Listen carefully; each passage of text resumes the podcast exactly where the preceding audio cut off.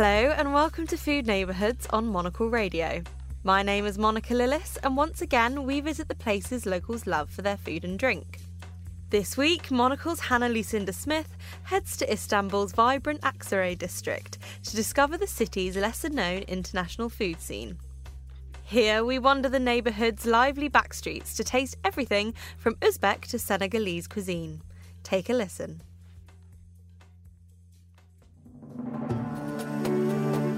Istanbul is undoubtedly a foodie city. People flock here to experience the very best of Turkish cuisine. But its international food scene, that's not so well known.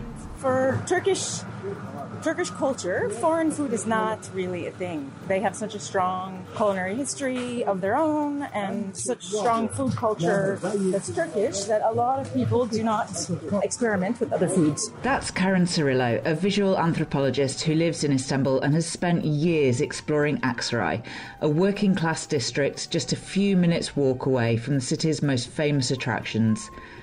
This is a neighbourhood of immigrants, mostly from Asia and Africa, and they bring their cuisines with them.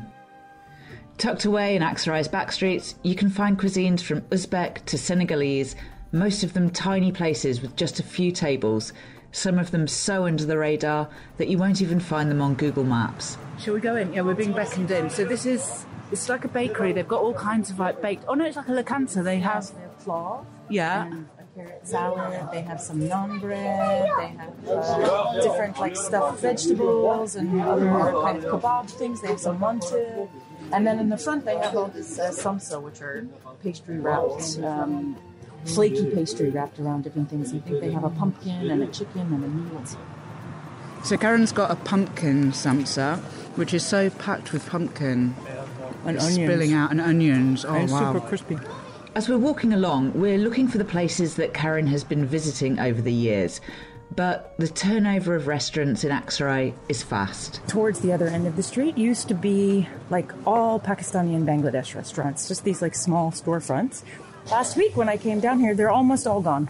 There's maybe one left, but all the re- restaurants either are shuttered or they've turned into Turkish restaurants or they've turned into clothing stores. Why do you think that is? I think that, I mean, I know a lot of people get deported for not having papers, and, you know, it's like a, it's a revolving door of workers that are probably getting paid very, very little, and they're just coming here working and then can't stay, so they leave.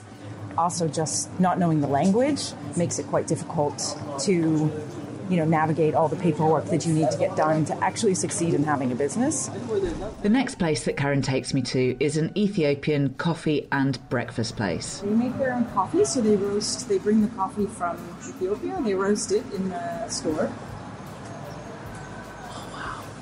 It's so strong. It's almost. I mean, it's not syrupy, but it almost tastes like syrup in your mouth. So it's served in these tiny little cups. Actually, they're a bit like Turkish coffee cups, but they don't have a handle.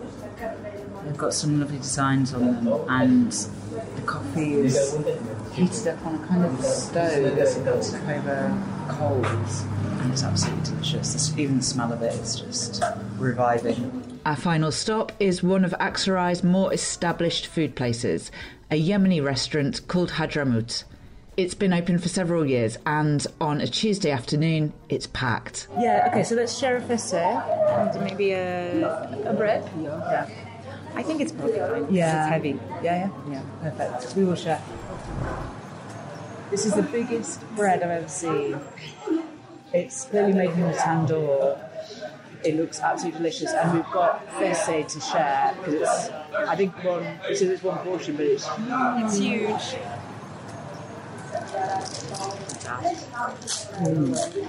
so it's like a really rich stew. It's actually not spicy, It has really nice flavor. but it's yeah, really rich, slow cooked, and with the bread, it's just incredible. So, if you're in Istanbul, consider heading just a bit off the tourist trail and spend a few hours wandering Aksaray's back streets. For Monocle in Istanbul, I'm Hannah Lucinda Smith.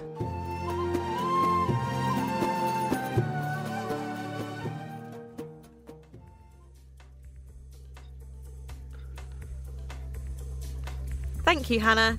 For more food and drink stories, tune into the menu every Friday at 2000 London time. I'm Monica Lillis. Thanks for listening.